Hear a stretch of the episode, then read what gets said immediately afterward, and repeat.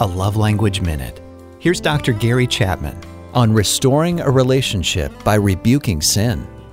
If you think that you can do wrong, you can violate God's principles and go right along talking to God and everything's wonderful between you and God, you grossly misunderstand God.